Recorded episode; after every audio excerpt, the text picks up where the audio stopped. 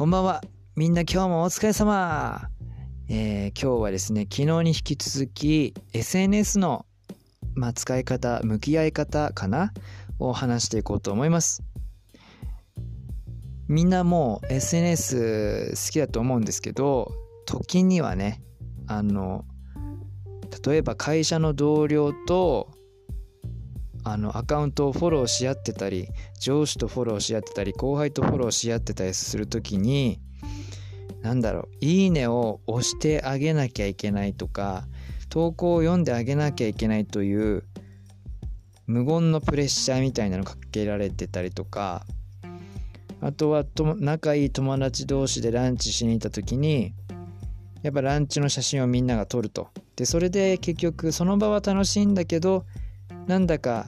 SNS の投稿をしていいねの数とかフォロワーの数を張り合いしているような感覚に陥ってしまう。だから SNS 自体は楽しいんだけどやってたりするうちに SNS 上でのつながりが実現実社会のまあそのつながりに、まあ、悪く、えー、移ってしまって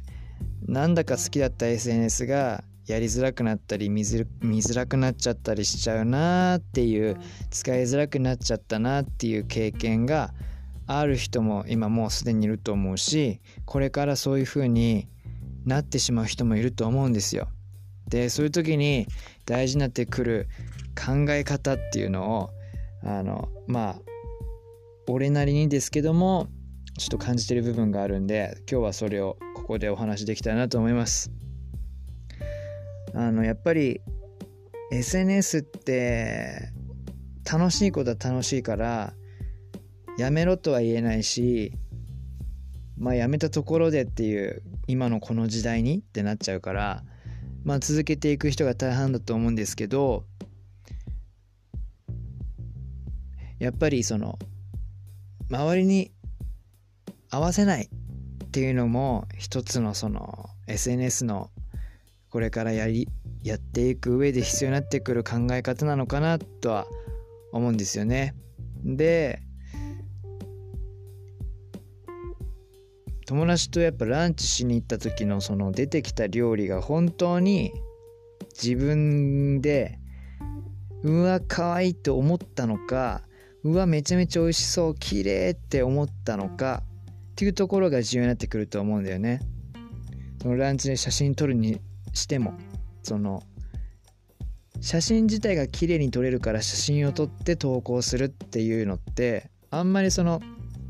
自分自身に向き合ってないというか SNS, SNS 上だけのつながりでまあいいねとかを意識した行動だと俺は思っていてそういう行動が多いからこそその実実社会での人間関係がちょっと崩れていったりとかなんか何とも言えない人間関係になってしまってるんではないかなと思うんですよね。だから今 SNS に撮ろうとか載せようと思ったのっていいねをされそうとか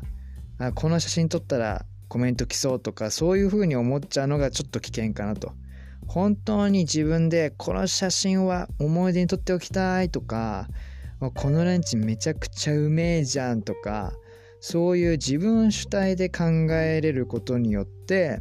まあそれを投稿したとしてもいいねが少なくともね、えー、投稿されなくても誰かに見られなくとも自分自身が好きだと思うからまあ外の他人からの評価なんて気にしなくなる。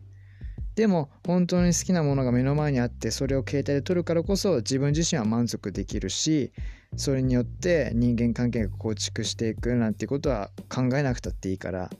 やっぱり自分を自分主体に物事を考えれるようになれば SNS の使い方っていうのも見直すことができるんじゃないかなと思います。例えば今着ているその服。その服は本当に自分で着たいと思って着ているのかあらゆること全てにそうで旅行とかも